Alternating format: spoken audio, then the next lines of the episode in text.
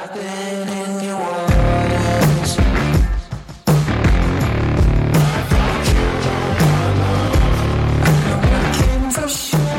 everyone, welcome back to the Barbell Medicine podcast where we bring modern medicine to strength and conditioning and strength and conditioning to modern medicine.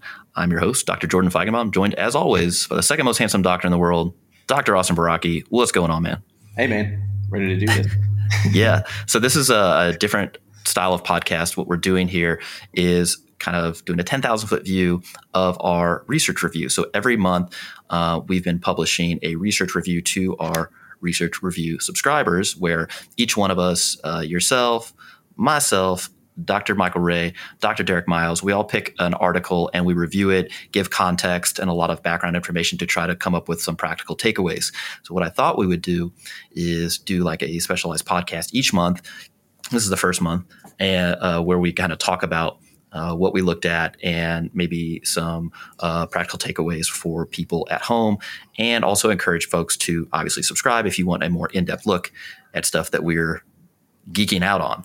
So we've already recorded all the segments from everybody else, and I didn't. I just didn't want to talk to myself. Is Yeah. the thing.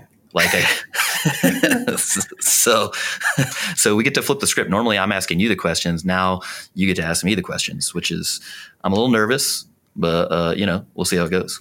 Yeah, so I'm going to take this temporary promotion to host of the podcast, and along with it, uh, most handsome doctor in the world while I'm while I'm at it, and then I can pass the reins back if you want once you're hosting again. So, uh, what was the what was the topic that you looked at this month? Yeah, so I've been uh, geeking out a lot uh, recently on protein recommendations and specifically um, how much protein we should be recommending individuals to get to maximize uh, both training adaptations and health. And so the further down the rabbit hole you get, um, you start looking at different sources of protein. So plant based uh, protein versus animal protein, and then how that all shakes out within these recommendations. And so I think uh, maybe a more old school um, thought would be that hey, if you're a vegan or vegetarian, like you're just cutting yourself off at the knees here. You're you're short you're shorting yourself on gains. Like you're compromising your results because you're not willing to eat animal based protein. And so I think even I probably had said that at some point, or at least inferred that at some point, you know, many years ago. And, and I think the more I've learned about this and kind of the further down the rabbit hole I've gone, uh, the more I realized that that's probably not an accurate view. So this particular study that I looked at was a uh, came out this year in January. They basically looked at the training adaptations that uh, individuals got uh, from either supplementing with whey uh, or pea protein. And the whole premise was that they were all getting at least 1.6 grams of protein per kilogram body weight per day.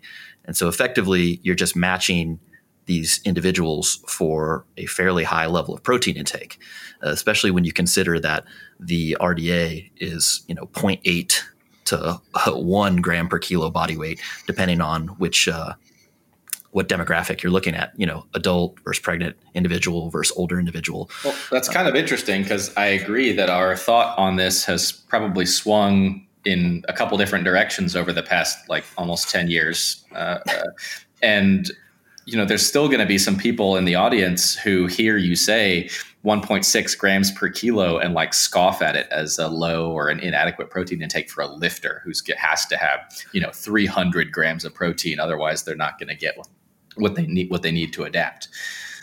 Yeah, I think so. I don't know where that comes from, other than maybe like the old, like wider Joe Wider kind of, or maybe it's Weeder. I, I don't know. I wasn't around back then, so I'm not sure. Um, but you know that that sort of thinking where when protein supplements just came out, and obviously the protein manufacturers were saying you need all this protein because muscles are made of protein, so more protein the better. And you know it seemed like one of the battlegrounds that we were fighting for a long time was like, hey, high protein intake is not you know higher than RDA re- the RDA recommended intake is not associated with like negative outcomes with respect to health. Like that was one battle we were fighting. Yeah, like, sure. you know, eating a bunch of proteins not bad for your kidneys. Eating a bunch of proteins not bad for your liver. Although, again, how would that? You're overwhelming the liver with you know all these amino acids. So, um, yeah, that was one battleground we were fighting, and then it yeah, it seems like the pendulum has swung to the other side where now we're kind of fighting this I don't want to, you know, insult people and say it's bro science, but this idea that you need massive, massive amounts of protein in order to maximize training adaptations. And uh, I think one of the mo- most interesting and most relevant pieces that recently came out was the Morton et al. study. I think this was from 2017 or 2018, where effectively they reviewed all of the studies on protein intake and training, resistance training adaptations. And effectively, what they found was that doses higher than 1.6 grams per kilo like were not associated with any increased improvement in muscle hypertrophy or strength. Now, there are limitations to the studies that they looked at, you know, as far as sample size, the heterogeneous, you know, methodologies used in the actual studies that they they analyzed in their meta-analysis. But you would expect if there was this, you know, clear and present benefit to be had by mass, you know, m- having these huge doses of protein, that there'd be a dose response effect all the way up is what you'd expect right? Yeah correct. So and they didn't find anything like that. Now within that study they do also kind of yield to the higher protein intake a little and say you know it may be necessary for individuals who are engaging in very strenuous activity very frequently um, that they might need more protein than the 1.6 grams per kilo per day. And and you know, there's some evidence out there supporting that. Uh, you think now, when about, you say when you say that they're engaging in very strenuous activity, would an example of that be like doing three sets of five three times a week? uh, no, we're talking like two a days. Uh, you know, five or six Okay. days a week. Gotcha. Yeah. Just wanted to clarify. Yeah, and so I mean, most of the studies when they're looking at people uh, like these again strenuously, vigorously training athletes and and needing higher protein intakes, they're they're trying to figure out are these people in a positive nitrogen balance, which they you they can you can be can be measured a bunch of different ways. One is um, by actually collecting you know stool samples and urine samples and looking at nitrogen content there and then measuring that versus the amount of nitrogen going in. Or you can do uh, amino acid tracer studies. There's a bunch of different ways to look at this. Um, but effectively if you're in a uh, a positive nitrogen balance you're retaining more nitrogen which is the uh, uh, element that is unique to protein um, if you're in a negative nitrogen balance you're actually losing protein so this is one way to to kind of look at this from a, a, broad perspective. And so, in some of the studies where you find where people are in a negative nitrogen balance, they're taking two, 2.5 grams per kilo of uh, protein per day, um, all the way up even to three grams per kilo uh, of, of body weight uh, protein per day. And they're still in a negative nitrogen balance. But the universal like, kind of thread that ties those studies together is that they're losing weight like if you're losing weight Yeah. it's very difficult to be in a positive nitrogen balance and further when you look even closer at some of those studies not all of them but some of them these people tend to be either bodybuilders who are dieting for a show or or uh, at weight class athletes who are trying to lose weight to fit into uh, their weight class. And so you're thinking about relatively lean, or in some cases, very lean individuals who are training a bunch, who again, who are losing weight. And so it's really hard to be in a positive nitrogen balance, or in other words, build muscle Yeah. in those states, no matter how much protein you're taking in. Or not just build muscle, but not avoid losing, you know, muscle or lean body mass is, is Yeah, exactly. well. Yeah. Yeah. So like the uh, the standard you know ratio that's quoted in the literature over and over and over again is about for every pound you lose or whatever uh, uh, uh, you know uh, weight uh, that you want to uh, measure, it's seventy five percent of it ends up being body fat, and twenty five percent of it ends up being lean body mass. Some of that's muscle tissue, some of it's water, some of it's glycogen. You know, anything that's not fat mass is fat free mass or lean body mass. So if, if you're losing weight, it's going to be really hard to uh, not be losing any muscle at all. And so I think if you just looked at those studies where people are you know eating all this protein and they're still in a negative nitrogen balance then yeah you could practically take away from that. Like see you just need all this protein. That's what you need.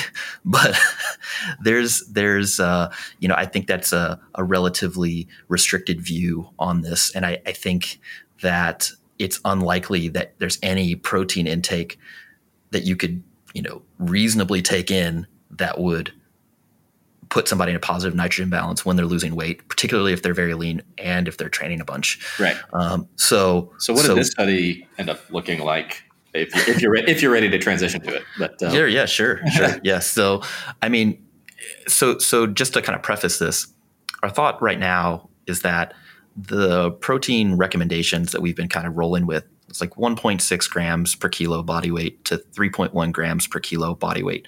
And this is a you know fairly big range if you think about it.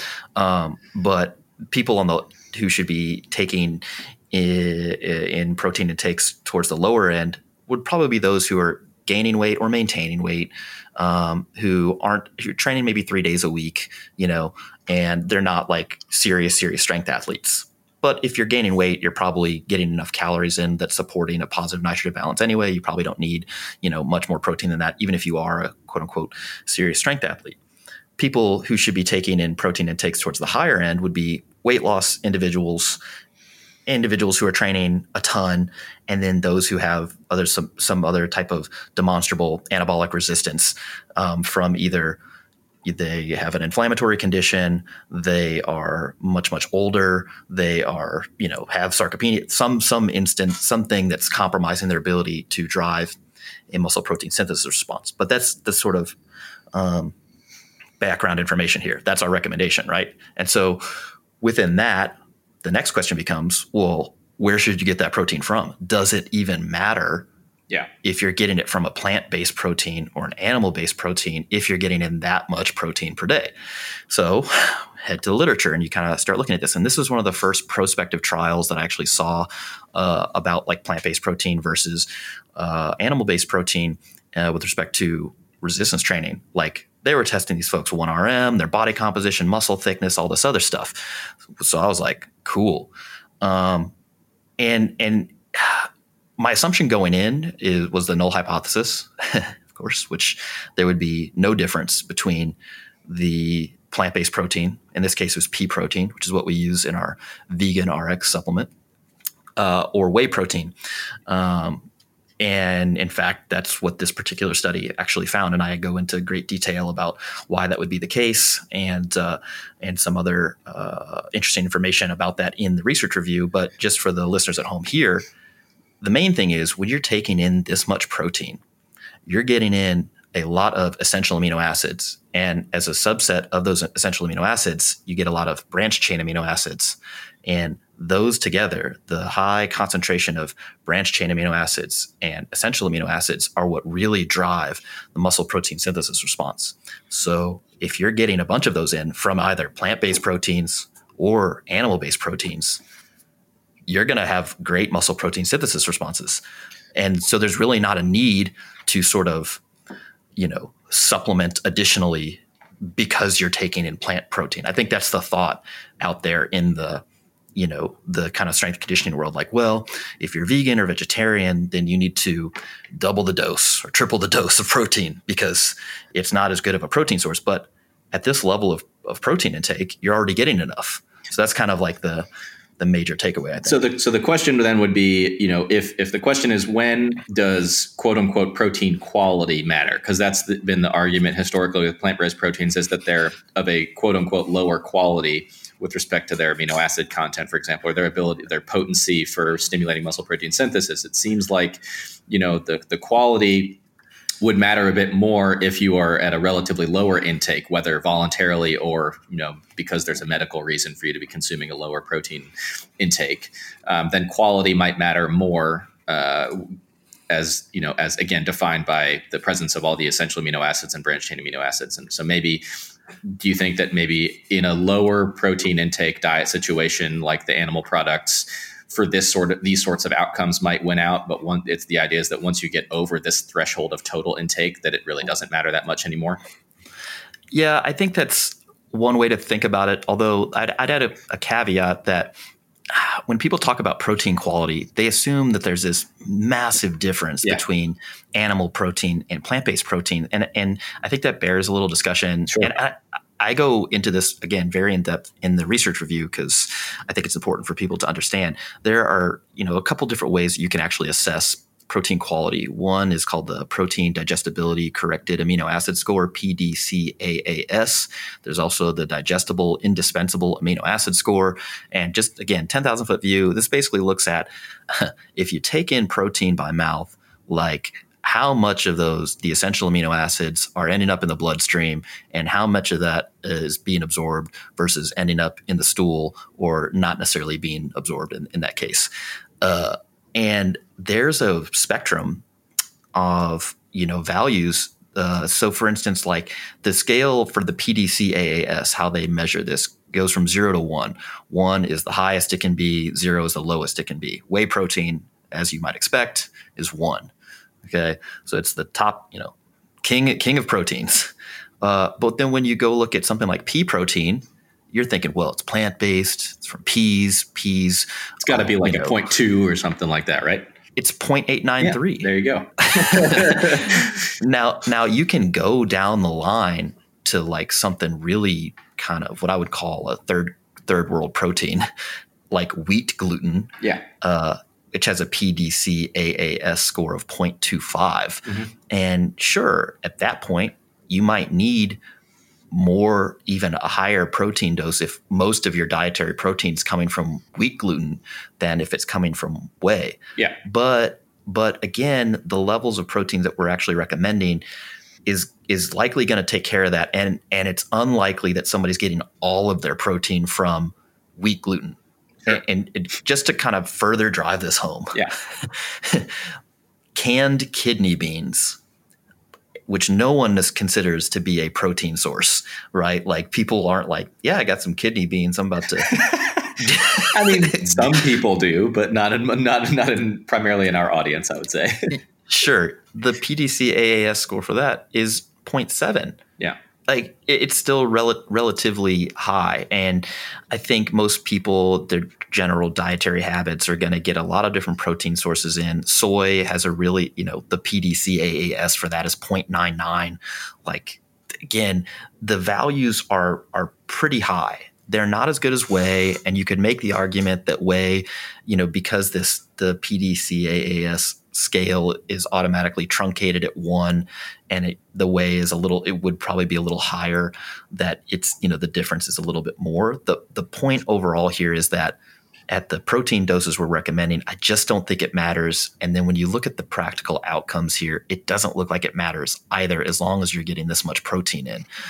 So the take home is protein recommendations should be 1.6 grams per kilo body weight, all the way up to 3.1 grams per kilo body weight. And even at that highest end, I don't know that there's a bunch of good data out there to support uh, uh, the protein intakes that high. But if you were looking for like, what's the most amount of protein I could take in, with that there's evidence for to it's suggest. studied- I think it's been studied for safety up to four grams per kilo by Antonio's group. Yep, correct. Yeah, the uh, from the ISSN. Um, but and so you could go up, you know, again as far as uh, evidence of maybe benefit up to three point one.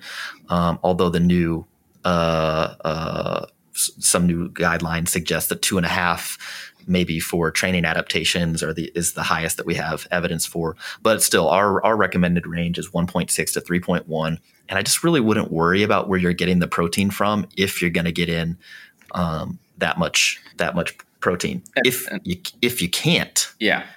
if you if you can't take in that much protein, either because of a medical condition, from a uh, or financial standpoint, or from just you know your calories are restricted such that eating that much protein really sucks up a lot of your calories that you would otherwise uh, have. Uh, you save for carbohydrates and or fats, then I think you could make a case for having a more efficient protein source and maybe you focus on animal protein sources and you're trying to hang out at that 1.6 grams per kilo per day. But I don't know. You know, I'm just not, I don't think you can make a strong case that like vegans and vegetarians are, you know, severely limiting their gains just based on their protein. No, they might be. choices. Yeah, they might be limiting their gains by under eating on total protein, but that's also the case for people who are consuming animal products. And Yep. you know, this is another similar kind of swing we've had where you know you uh, we talked about this recently. That old article, the seven rules to optimize protein intake. You know, we we're planning to like edit and re-release the thing with like here's the things that we would actually recommend worrying about because people take this stuff uh, you know, too far in many different directions, whether it be obsessing over, you know, 100% perfect efficiency of quote unquote of their protein intake or this like timing and meal frequency and refractory period stuff. And it's like you're worrying about your muscle protein synthetic refractory period when you know your waist measurement is 42 inches you're undertrained you're not sleeping and you're not consuming enough protein on a daily basis and so we've just decided to you know simplify the recommendations overall and prioritize the, the total level of intake above all else um, from a dietary protein standpoint and worry less about the details for most people. Um, again unless they're at that very very upper echelon that needs specific considerations like the the lean hard you know hard training dieting person or the person who has a bunch of anabolic resistance although with the anabolic resistance piece i would add that like you know the dietary guidelines for p- uh, patients with cancer the upper end of where the ESPEN guidelines uh, uh, uh, suggest is two grams per kilo yeah uh, and yep. and you know i'm thinking about it and i'm like well if i had a cancer patient and they were able to consume two would I expect more benefit by getting them up to three? A, probably not. And in fact, I may get a little bit worse outcomes because if they try to force that down, they may be so full that they may actually spontaneously consume fewer calories elsewhere, you know, because yeah. one major issue is keeping enough weight or getting them to gain weight or not to lose weight during their over the course of their treatments and things like that. So there may be a cost uh, to, to ramping it up further in, in specific populations. So, um, yep. Yeah. Yep. I think when you look at this, like in a, from a broad picture standpoint, you know, the average American man takes in about 100 grams of protein a day, and the average American woman takes in about 70 grams of protein per day, which gets you right to about that 1 to 1.2 grams per kilo body weight. Uh, so I would prefer that most Americans increase their protein intake while simultaneously reducing their calorie intake. Yes. That's because ultimately irrespective of protein intake, calorie intake is going to drive the boat with respect to body weight and then subsequently body composition. You know, so I think that's important to take into context too. You can't just jack up your protein intake or or ratchet down your protein intake, not adjust calories, and then you know things are going to be hunky dory. Rather, both of the, those two things seem to be important, um, and I, I think you shouldn't ignore either of them.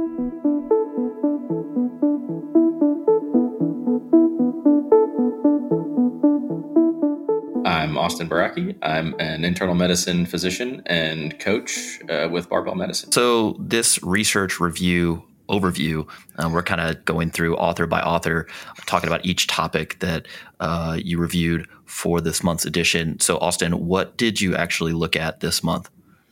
Yeah, so this month uh, there was a paper from uh, just from last year, so not you know, fairly recent, by Gregori and his colleagues. it was published in JAMA, the Journal of the American Medical Association what they did uh, was a large, kind of uh, a fancy type of meta analysis called a network meta analysis, um, basically looking at the effectiveness of medications, various types of medications, on the long term pain control and long term functional outcomes uh, in patients with knee osteoarthritis. So, basically, how effective are medicines for dealing with uh, osteoarthritis from a pain and a function standpoint?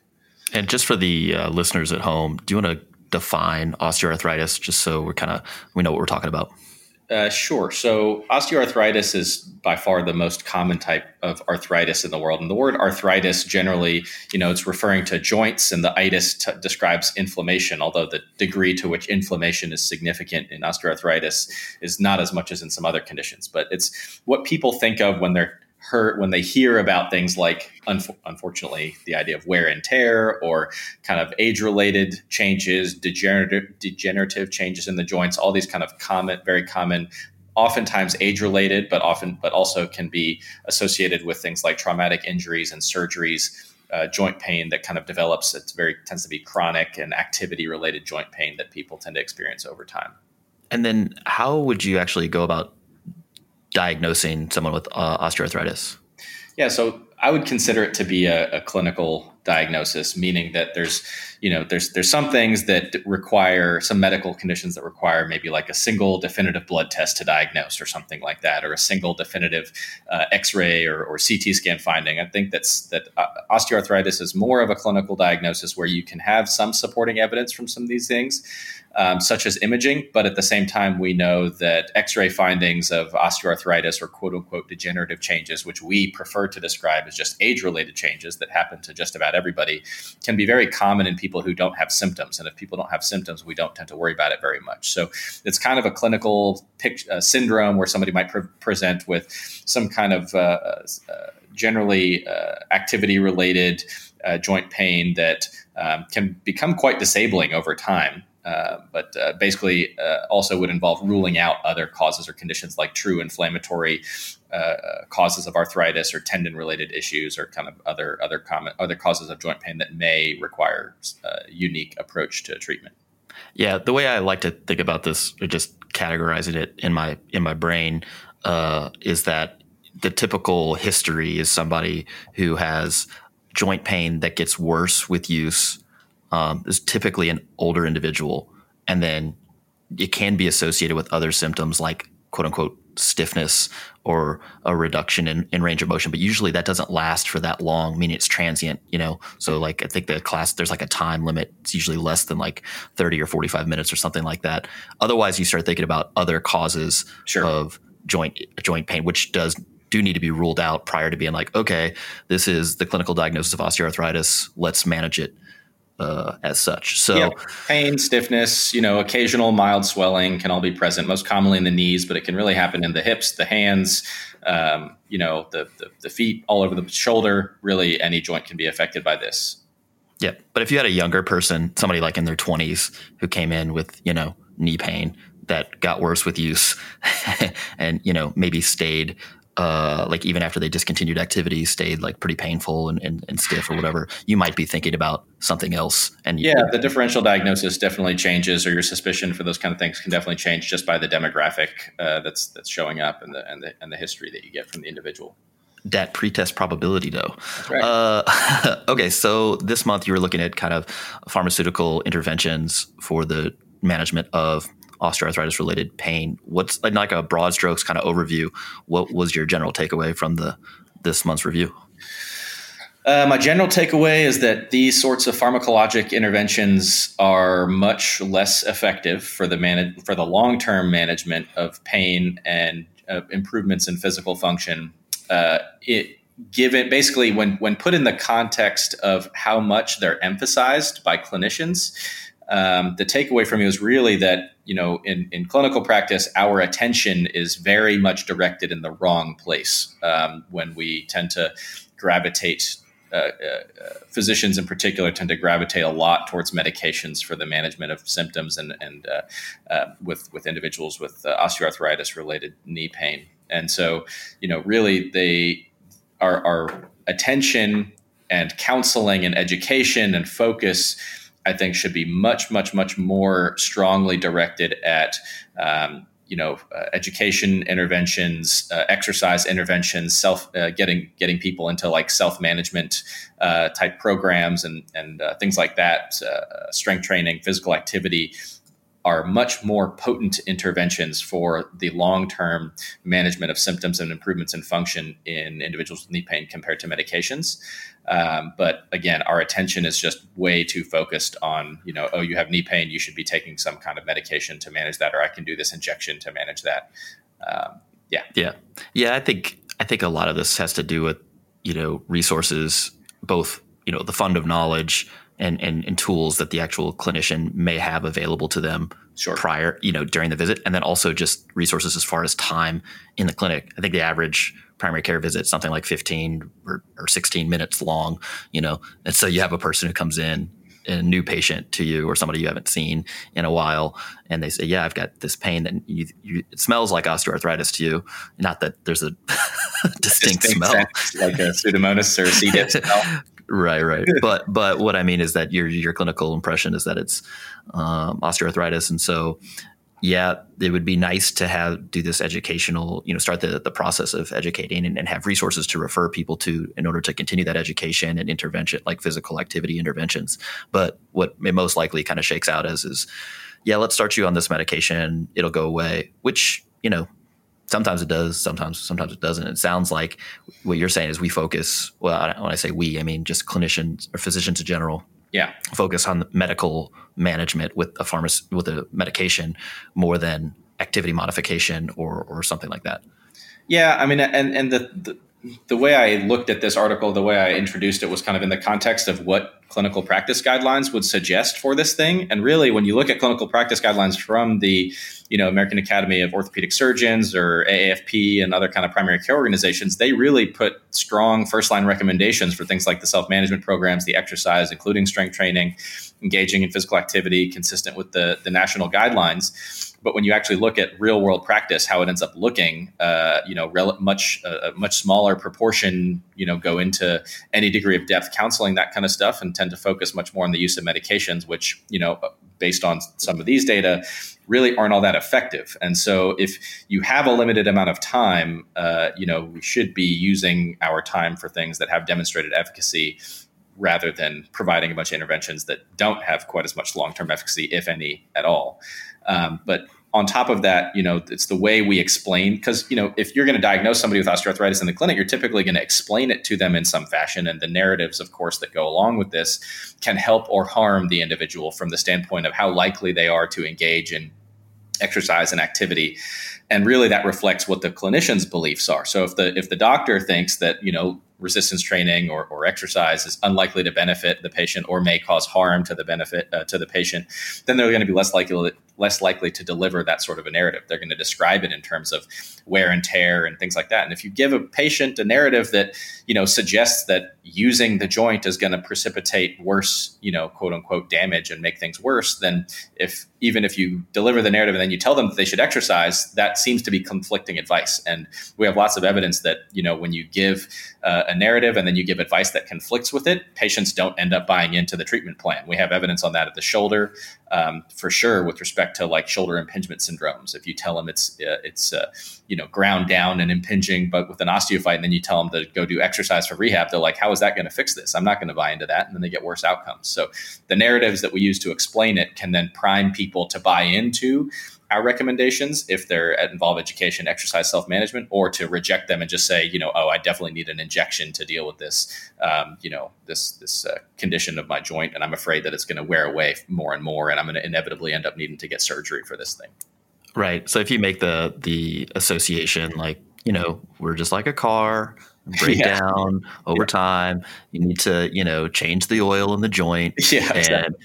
all these sort of things. Then yet there's going to be uh, I guess, more weight uh, uh, ascribed to something like a joint injection or, or medication, and then you might actually be start fearing or avoiding activity because you're like, well, I'm just adding to the wear and tear here. Yeah. And so, so well, also it, priming kind of dependency on the injections. You know what I mean? If people start sure. to view the need, you know, my car needs oil every however many thousand of miles, my knee needs a you know hyaluronic acid injection every every six months or something. When really there's no clear evidence to show that it actually uh, uh, has any benefit over you know beyond placebo in some of these interventions. Yeah, I I read a case report. I'll I'll have to send this to you. It's funny, not funny, like funny in a tragic sort of way. Uh, this patient was actually it, it's similar to like a, a um, a mileage, you know, recorder on a car, you know, yeah. it just tells yeah. you how many miles you have on it. Yeah. Basically, they would track and record their steps every day, and then once they got to uh, X amount of steps. I think this was in the like a, a million steps or something like that. Uh, I, the exact number is eluding me at this at this point, but it, they would said that that's what I need a joint injection. I, I, know based on my records that I have, you know, I go through this many steps. I need to get my oil changed, and I was like, wow, can you imagine that that visit? That doctor's visit. the patient yeah. comes in with a, a, spreadsheet and they're like, "Look, man, I've been tracking all this stuff, and I know that uh, I'm coming up on my million step mark, and uh, I'm going to need that. I'm gonna need that injection, doc. Yeah, I mean, we we condition patients to this stuff all the time. I we've seen it in the inpatient setting. I see it in the hospital where say somebody's scheduled to get a pain medicine like every eight hours. I've had patients, or, or even more frequently, and they set their alarm clock on their phone so where they can get their next you know opioid dose at the scheduled time or something like that. So uh. the thing I the the, the the, the other thing I want to point out about this study is that it was specifically looking at uh, long term outcomes. So people are going to say, oh, you know, definitely when I have arthritis and I take you know, an NSAID, it makes my joint feel better. I've gotten an injection, it made my joint feel better. Even clinicians might say, you know, I've seen I've seen this stuff make patients feel better, and, and some of the guidelines even leave room for you know use of some of these medications. Most often discussing NSAIDs, um, uh, for uh, for pain management. Interestingly, they also talk about tramadol, which is not a drug I would ever Uh. prescribe to anyone for anything. But anyway, as an aside, um, but this trial again was focused on long term. So there's 47 trials, over 22,000 patients, and they looked at 33 different interventions. But the one of the inclusion criteria for the study was that uh, the interventions had to have been studied over 12 months. And this included pain measures pre and post, uh, at least 12 month duration, uh, physical function outcomes using like the WOMAC score, which is a standardized, uh, standardized uh, kind of assessment tool for osteoarthritis for physical function and some other subscales. They also looked at joint space narrowing on X-ray imaging, but I don't really care too much about that, so I didn't really get it. I didn't really, you know, get too excited about that. But pain and function obviously matter much more. So um, this is again looking at long-term kind of outcomes and you know a lot of the evidence for the use of some of these medications or the use of some of these injections that people will hold up uh, often more often comes from uh, much more short-term studies. And obviously we care less about that compared to you know longer term outcomes of how people are doing over time because the effects of osteoarthritis from a pain and function standpoint can have cascading and compounding effects on multiple other conditions. So, like, you know, if you have pain and functional disability that is not addressed, they just tell you to take some Tylenol or some uh, uh, some NSAID, uh, like you know, Aleve or naproxen or uh, ibuprofen or something, and you just withdraw from physical activity out of fear of damaging your joints that's something that can that's very commonly ends up being associated with worse cardiovascular outcomes because people do less exercise and they get in worse shape and they're more likely to have heart attacks and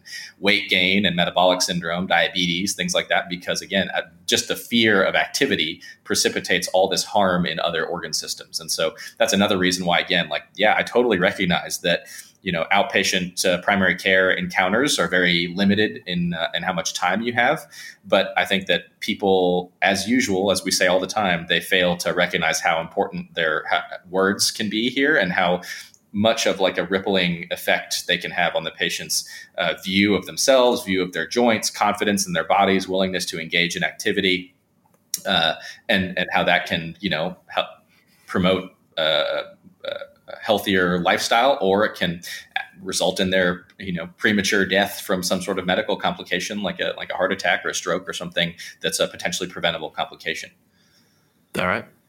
That and uh, austin goes into much more detail this month's research review. So if you're not a member or subscriber to our research review we recommend that you check that out. If you're on the fence you're like i don't know what this research review is about the first issue, uh, which is January of this year, is available for free. It's in the show notes below. Uh, Austin, let's give the people a handful of take home uh, points here. Um, it sounds like the very first part, you know, based on what we've talked about before and kind of uh, our discussion here, is make sure that you have an accurate diagnosis for what you're actually managing. Sure. Yeah, yeah. If we're going to take this sort of approach, but we actually have a patient who has like you know raging rheumatoid arthritis or something like that, then we're going to have to you know uh, just course for sure. So need definitely the, it is a clinical diagnosis, but we should definitely be ruling out uh, other conditions that would merit their own special treatment. Yep. Uh, second take home. Let's. I'll just prompt you here with the you know because people do come in with diagnosis all the diagnoses all the time of osteoarthritis, and they say, yeah, I, you know, I can't squat or I can't do this because, or I'm afraid to do this Yeah. uh, particular movement because I have osteoarthritis. What say you, doc? Yeah, there's there's very very few physical activities that I tell people they can't do if they have osteoarthritis. Uh, off, I would uh, venture to say there's none, but the the idea is that the dose is what matters. And so a lot of times people will say, you know, I have osteoarthritis, and every time I go to try to squat, you know.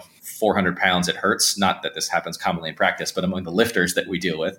And so we would say it's not the squat that's doing it, it's the dose of stimulus. And, and so maybe that means that you start, you know, with a much lower dose of stimulus either in the gym or you start out with a lower dose of the stimulus if you're walking or whatever other type of exercise program that you're beginning.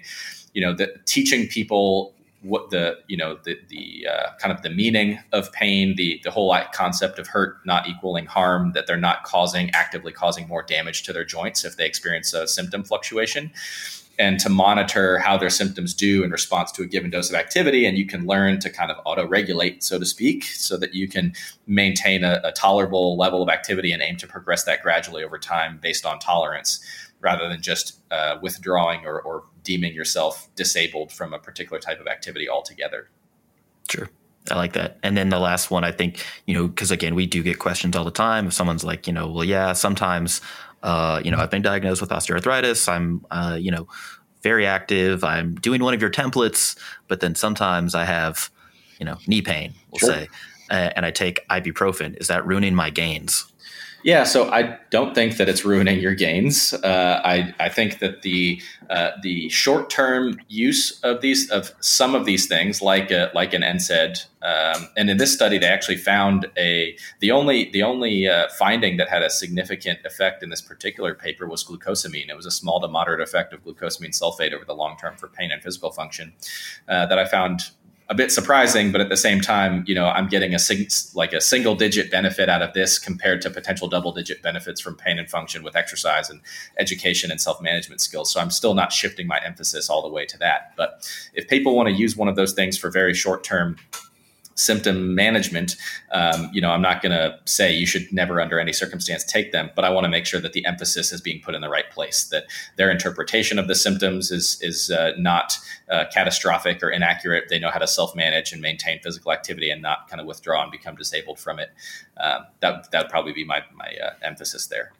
Yeah, I think when we actually did our initial podcast on osteoarthritis, we did a little lit review on uh, nonsteroidal anti-inflammatory drugs and their effects on training outcomes. And I think you know the overall take home there was that it, you're not likely to see any significant you know decrease in training adaptation by taking them. In fact, the opposite relationship tends to be true if taking the medication actually increases your ability to train when you otherwise wouldn't uh, yeah. secondary to to acute sort of pain symptoms although we wouldn't recommend taking these things like prophylactically like oh i'm about to have a squat workout yeah. i've had knee pain in the past exactly. ibuprofen. Yeah, yeah. If somebody said that they needed to take it to be able to train, my question would be why, and then you know it would make me want to reassess their programming probably because it might be that the dose of stimulus that they're applying to themselves is not appropriate at that time, sure. and may be able to get them to tolerate a dose of training and work it up to where they want to be without the need for such medications because there can be conditioning effects, there can be other negative health effects uh, from taking NSAIDs uh, uh, chronically. And you know, we see this a lot with lifters who, you know, or or even in some of the military folks that I treat because they're all taught this idea of vitamin I for ibuprofen. It's this stupid phrase, but uh, um, take, taking it just to be able to get through certain types of physical activity. Um, you know, rather than managing the dose of load is probably the most important thing. And then I would add that for uh, individuals who have tendonitis, quote unquote, or tendinopathy, uh, NSAIDs don't really work for these things. So we, we have rehabbed many, many, many individuals who developed a tendinopathy of some sort, and they were told by somebody or a coach to just do a high dose ibuprofen for uh, you know a week or two, or sometimes longer. I really hope not, but sometimes that happens, and uh, that doesn't work. So um, for for tendinopathy type symptoms, we don't recommend them. For these, for for osteoarthritis flares, for example, if it was going to be a super short term thing, then okay, but uh, you know I wouldn't expect long term benefits. And there are uh, uh, to reemphasize, there are more important places to be focusing our emphasis with the management of symptoms and improving physical function with osteoarthritis. Very good. Well, Dr. Baraki, thank you for joining us here on this initial research review podcast. Yeah, thanks, man.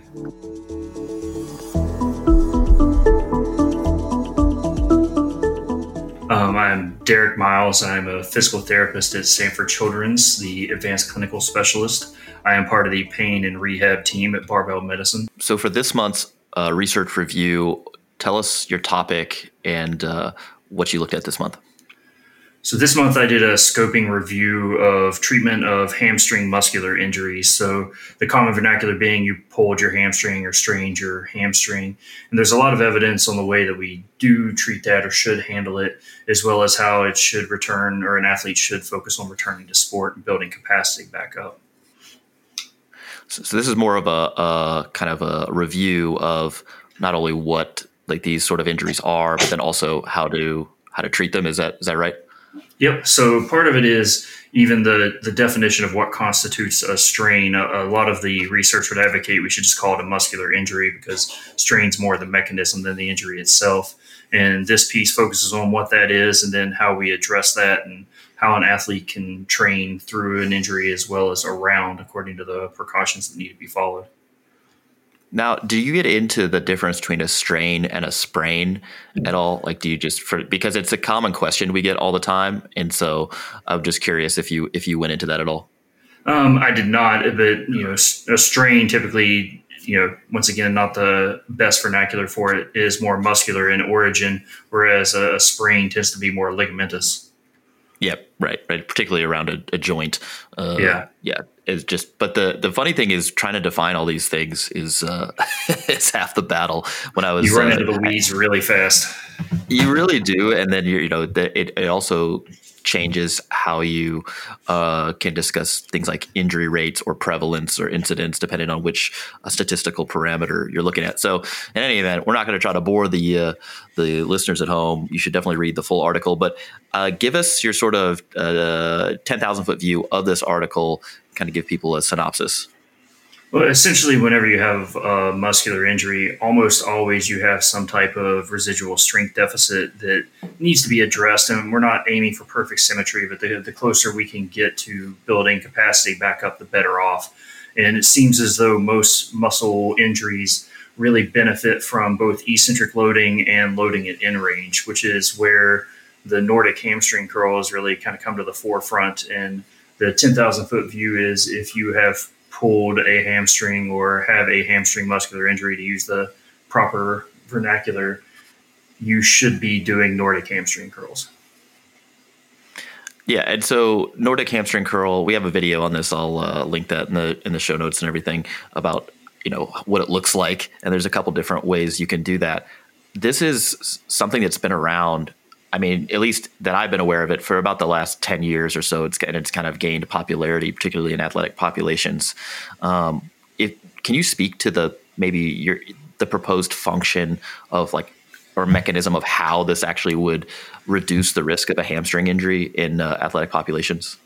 Well, some of it is related to getting the capacity back for strength, but it's interesting because we talk about specificity of training, and most people want to do movements that mimic how you're going to function, whether it be squatting or sprinting. And the Nordic has such good evidence that like has nothing in specificity principle. There's nothing in sports where we lock our feet down and slowly fall forward.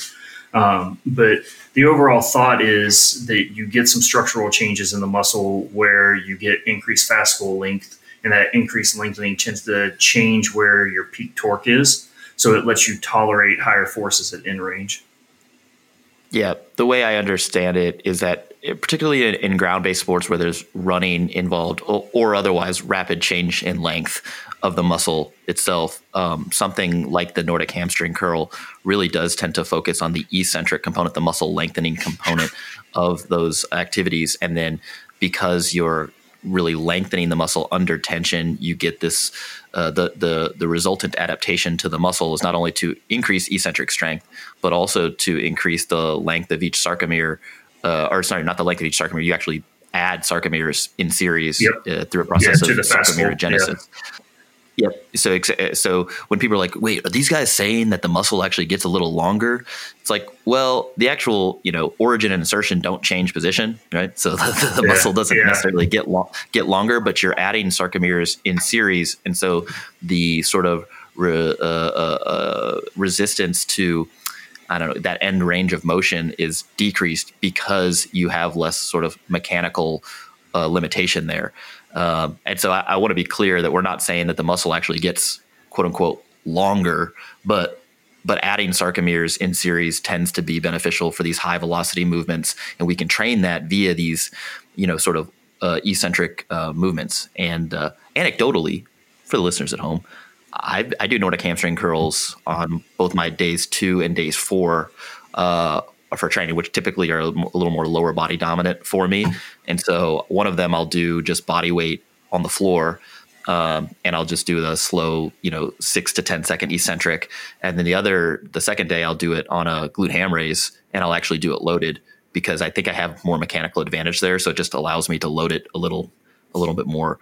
Um, when you're looking into these hamstring sort of injuries, we'll say structural injuries, uh, besides the Nordic hamstring curl as being like part of the rehab process, getting getting back to activity, anything else that you you found that uh, you would routinely use? Well, a lot of the studies use an isokinetic dynamometer, which, let's face it, isn't really seen in most gyms. But Yeah, what is what is an isokinetic dynamometer? it's a, a biodex. So isokinetic means same speed.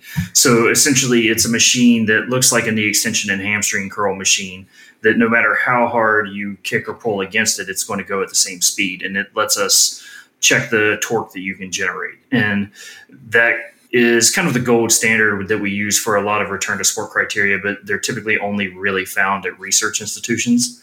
Um, but by proxy, some of the other papers have ended up using things like a prone hamstring curl and getting in that same position to where you can really focus on that eccentric at end range. Yeah, the way I think about it, because I've only seen it once in an exercise science lab uh, when I was doing my master's. I was like, "What the heck is that?" And then they they put you on it, and the thing moves at the same speed, and you're basically just contracting against it the whole time. It's just controlling your your contraction velocity, uh, and obviously the the range of motion is already set too. So, but I've only seen it once. You could do this in the gym theoretically with a hamstring curl, uh, a lying hamstring curl, if Mhm. you were able to keep the tempo consistent throughout the out the set. Are you, are you recommending people do something like that if they ha- are suffering one of these injuries? Yes, um, and most of it comes down to the fact of we do know that there is some of these deficits afterwards, and I think this is one of those times where the test can become the exercise as well. Because if you get on a prone hamstring curl, you can actually use RPE for a subjective report of your deficit side to side, and it gives you a metric with which to work to get back into everything. So you're you're having you would have people do this unilaterally, so using one leg at a time. Oh yes, yes, Okay. Yeah. Okay. Just like the injured side, quote unquote, versus the the side that's quote that's normal, and you would see Yes. at the same load. I mean, just let's just use a practical example. All right. So let's say I was out there running. Now we know that this isn't true, but let's just theoretically say. and, and I was like, uh, "Hey, I uh, I think I pulled a hamstring," and you're like, "Well, don't use stupid, don't use the wrong vernacular, Feigenbaum." But uh, you seem to have a maybe a, a structural injury, uh, so you would have me get on a lying hamstring curl if I didn't have biodex, and you'd have Mhm. me do it one leg. What load are we using here? And is it a full range of motion or anything else special about this? Well, it really is like so. That's not likely where we would start, depending on the severity of the injury. You know, for acute where you're not going to tolerate it, we're obviously not going to go straight to that exercise. But once you can tolerate it, I think looking for three sets of eight at a 303 tempo, just nice and slow, unilateral side to side, gives you some litmus on where to go. And if you set that at RPE 8, and let's say for the sake of argument, one foot or one leg is 100 pounds, the other leg is 80 pounds, well, now you know your limb symmetry index and you're you know 80% of where you need to be. So, And, and i- is there is there a is there a I guess so? You, earlier you said symmetry, and I ignored it because I was like, Yeah. he didn't he didn't mean symmetry, Yeah. but but it seems it seems like that's that's actually something you're looking at. Is there a, a symmetry level that you would say you're okay to return to normal activity outside of symptoms that they're experiencing in an exercise or activity, or uh, uh, or something more uh, objective like that? Well, some of it comes down to you know what toys you have to play with and what sports. I think for a barbell athlete, it's a little bit different than say a high speed like soccer player or sprinter, um, because the soccer player and sprinter you would want some metric, and there's nothing really clear in the literature. But if we look at like some of the things we know off of ACLs and the research related to that, like it seems like 90% is really where you want to be to be in the safe zone side to side. But even with the muscle injuries, it's interesting because the thing that pops up, and this gets into the isokinetic dynamometer, it's not so much uh, concentric strength or isometric strength, it's just the eccentric side of things. And that's the part that really has the deficit out of it, which is why I think the emphasis really needs to be on that tempo through the eccentric portion of it. And you know, you could do a single leg RDL or like even for the rehab side of things, like a stiff leg, a deadlift or RDL to really like just overemphasize that end range. And I, I think all of those will be very viable options. Uh, okay, so and, and I guess the the next question I would have is if somebody doesn't have access to even a prone lying leg curl, let's say they work out in a CrossFit gym, is there Mhm. something that I guess the testing would be difficult? I mean, you could do theoretically a single leg barbell or dumbbell or kettlebell RDL, Uh, would you feel comfortable doing that on a tempo to try to assess this this uh, limb asymmetry? Yeah, I think having some type of proxy in the research for the soccer community, they actually use a single leg bridge for maximum reps. And I think for an endurance or like a speed type athlete, that's a fine proxy. But for a barbell athlete, probably not quite as good just because the maximum strength difference between a single leg bridge and, and like wherever you're going to be squatting is likely so vast that you're not you're going to not pick up subtle differences. Got it. Uh, and so, would the next question would be, uh, would you ever do this? I guess prospectively. So effectively, you you let's say you had a new client who came uh, to you and they were, uh, we'll just say that they're a barbell sport athlete. Would you like test this at any point if they had no other complaints? Um, if they had no other complaints, I likely wouldn't. But if there was some type of surgical history, like we'll get uh, people in the pain and rehab group who are, you know, a year status post ACL reconstruction or, or some type of surgery, and almost then I always want to check something like this early on, just because the literature does say that this is an instance where the closer you can get to symmetrical side to side, the less likely you are to have issues.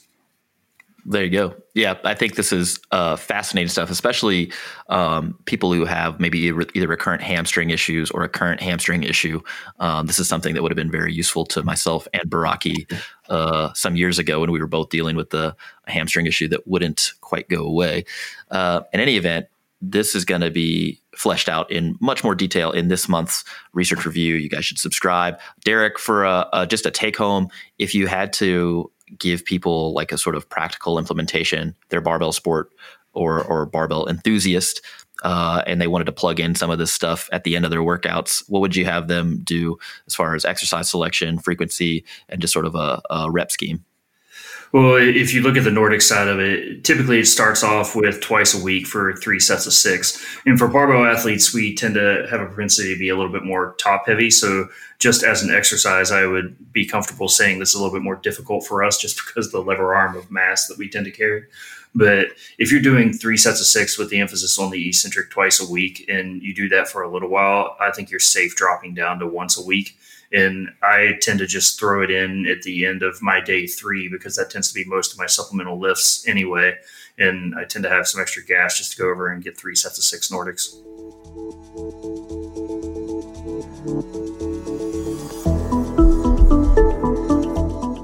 I am Dr. Michael Ray. I'm a chiropractor out of Harrisonburg, Virginia, and I'm a pain and rehab clinician uh, remotely with Barbell Medicine. So, this podcast is a little bit different. We're going to be talking a lot about the uh, topics from the Barbell Medicine Research Review for September. So, first off, since if you guys don't know about this research review, we've been doing this now for it seems like a while. I don't know when did we start? Was it January? February? Yeah, I think we're on the ninth the ninth issue this upcoming month. Yeah. So we've been doing this for a while now. Each uh, issue gets better than the last one. I actually think the last two or three issues, my submissions have been about 30 pages each. so it's like half of the volume.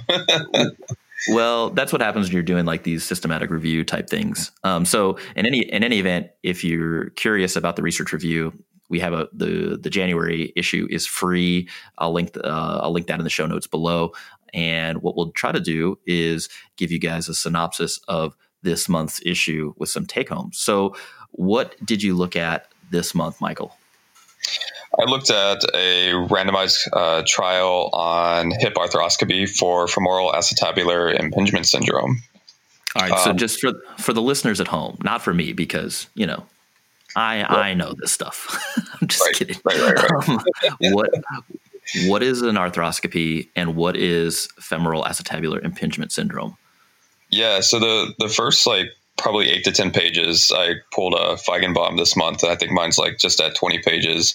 Um, the first like half of it just goes over what is femoral acetabular impingement syndrome and kind of where this narrative came from.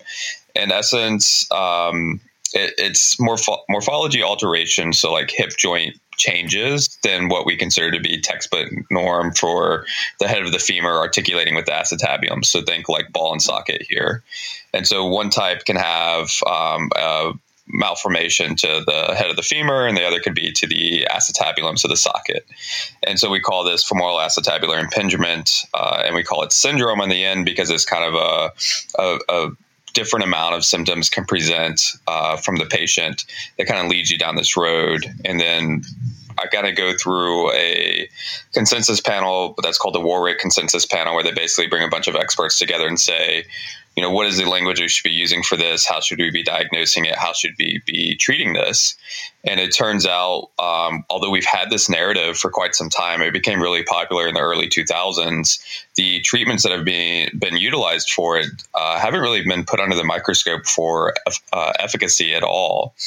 And so this month, I looked at an effectiveness trial between hip arthroscopy, which this surgery has been around since 1936 and i talk about this and at that time it was an open surgery so that you know they make a pretty large surgical incision and go in and alter joint morphology that way. Arthroscopy is uh, more of like a keyhole incision. It's really small so it's way uh, considered less invasive so to speak.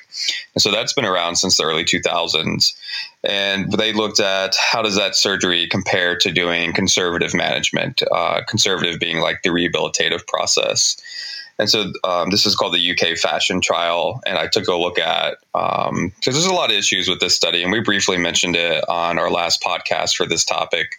And so this dives a lot more into some of the problems and flaws of this study, and kind of how to pay attention as a reader to looking at data a little more um, just being a little more scrutinizing of it and paying attention to it, and then looking at the author's interpretation of that data and how things really can get lost in translation and the wrong message provided to the audience. So if you read kind of the authors on this paper, if you look at their interpretation of the data and you just walked away from that, like let's say you just read the conclusions, you would think that hip arthroscopy has tons of support and this is something that uh, does better than conservative treatment, and that's what we should be doing with all our patients that present with this. But when you look at the data, data a lot more closely, you see that it wasn't a well conducted study. It lacked things like a true control arm or a watch and wait arm. It lacked sham arthroscopy, which still hasn't occurred mm-hmm. yet to assess, you know, is this better than placebo like contextual effects or natural history regression to the mean? And then the like positive outcome was just barely better than minimal clinical important difference. And when we look at stuff like that, we have to ask the question of risk versus benefits. So, do the risks of the surgical procedure and the cost of the surgical procedure matter as it relates to this very small positive benefit that was found? And then looking at that comparatively to the conservative arm, which also both of them equally, like both of them improved. The surgery was just very barely over conservative intervention. And then when I looked more closely at the conservative, it was quite laughable what they considered like rehabilitative treatment yeah, it's it's this whole issue of FAI, so femoral acetabular impingement syndrome, and then surgical management of it. it it's fascinating because it, it seems like the pendulum has swung or is swinging towards conservative management again based on the data in in in many circles that are up to date with the the literature whereas you know five ten years ago it you know surgery was was de rigueur you know it was in vogue. Uh, so it it's just really interesting. And so this i i really liked that you were you guys have addressed this on the pain and rehab podcast which we'll link that uh, episode about hip uh, issues in the description below. And then also that you decided to tackle it this month for the research review.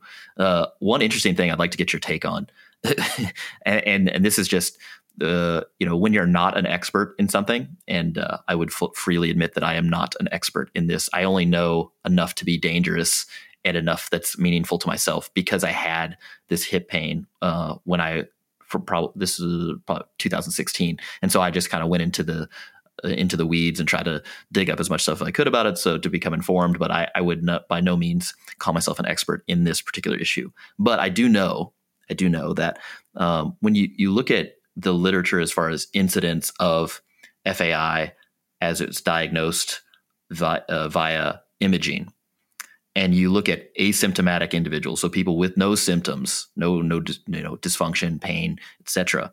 You see a, an ungodly amount of people with sort of classical quote unquote FAI findings on imaging. Something like 40, 40% of people have what's called a cam deformity, or close to 70% have the pincher deformity. And, and even when you look at like labral tears, it's like 70%. And these are all asymptomatic individuals. And then athletes can have, you know, double or higher the rate of, you know, non-athletic populations.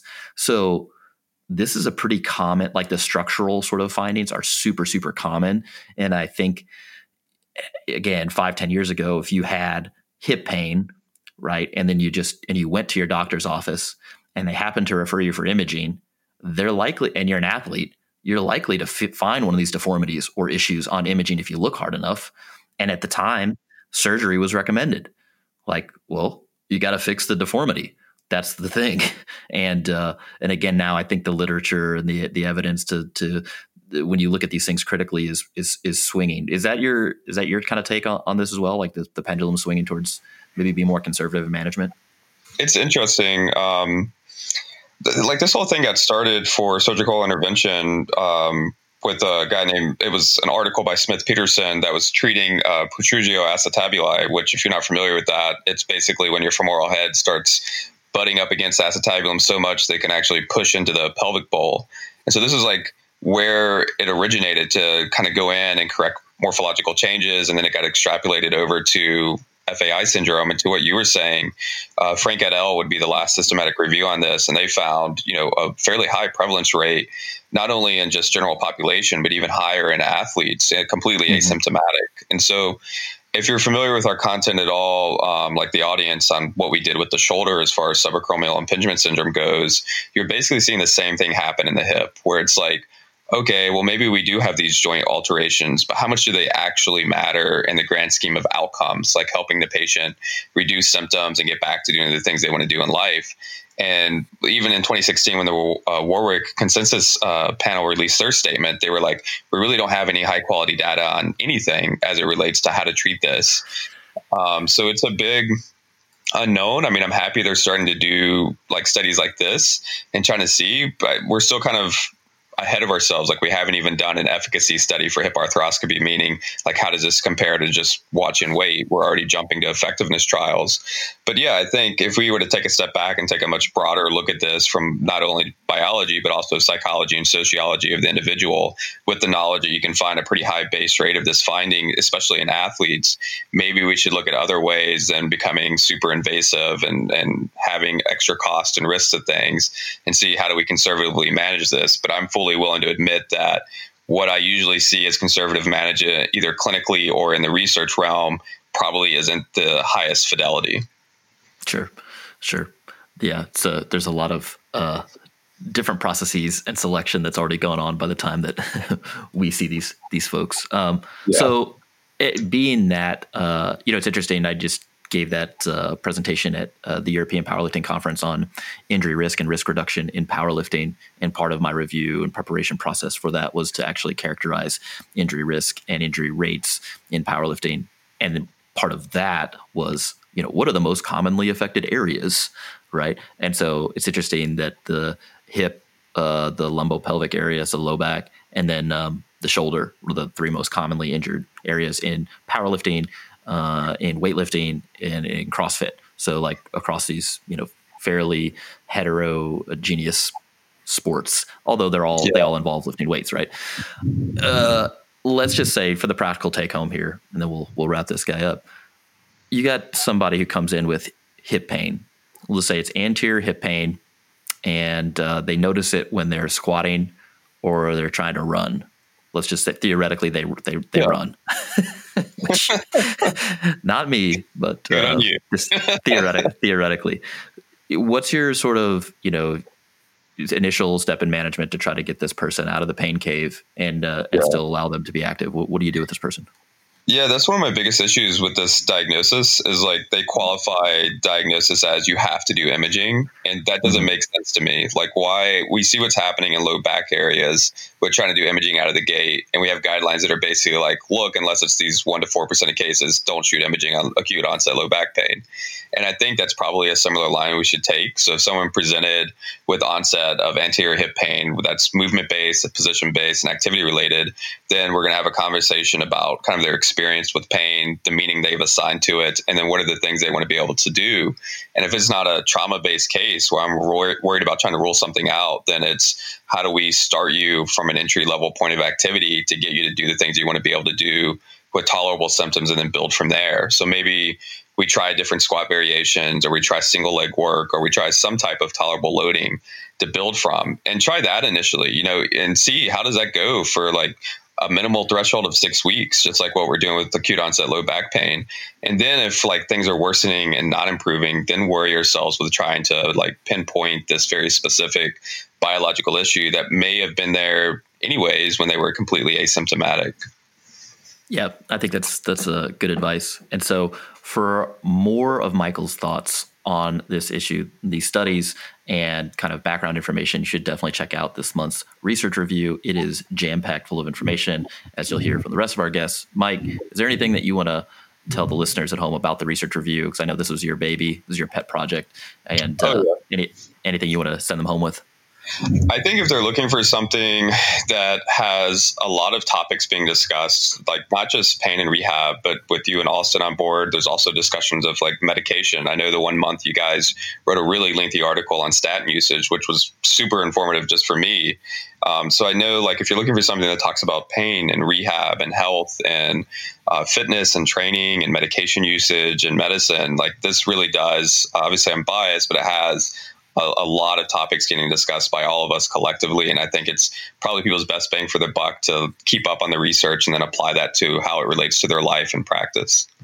Yeah, I agree. I think, you know, people always ask us, they're like, well, how do we, you know, how do we make the research more accessible to ourselves? You know, how do we go about finding articles to read and interpreting them and et cetera? And I think this is one of those uh, resources that I'm not going to say cuts off the learning curve because that's the wrong that's the wrong model. Like I was talking about this earlier today with somebody. Um, you want a steep learning curve. Yeah. Because if you have a steep learning curve, that means you're learning very quickly, right? What you don't want is a flat, drawn out, arduous learning curve that takes you forever to develop some modicum of expertise. What you want is something that's rapid and that you can kind of like ascend, ascend, ascend, ascend, and and and gain some proficiency. So if you're looking for a resource, a resource that you know helps tip this learning curve to be more steep so that you can ascend it, uh, this would be one of those things because we're able to take uh, you know very specific topics. We usually pick a, a research review, an, an, article that's either randomized controlled trial or some other sort of study, and then break it down and give background information and contextual information. I think this is one of those things where it would it greatly benefits the reader, um, and we all have our own pet sort of uh, interests, and so I do think that this, diff- this differs from. Um, you know some of the other resources out there because uh, it's not just all about strength conditioning high level performance. There's a medical end there's nutrition there's pain science there's rehab stuff. It's all there. So in any event enough of our pitch. If you guys are interested you can check out the first uh, issue of the year. It's available for free. It's in i've linked that in the show notes below. And then if you're interested in subscribing you guys can do that too. Mike thanks for joining us. Absolutely. Thanks jordan right, that's it for the Barbell Medicine Research Review podcast. Once again, I'm your host, Dr. Jordan Feigenbaum, and this is Barbell Medicine, where we bring modern medicine to strength conditioning and strength conditioning to modern medicine.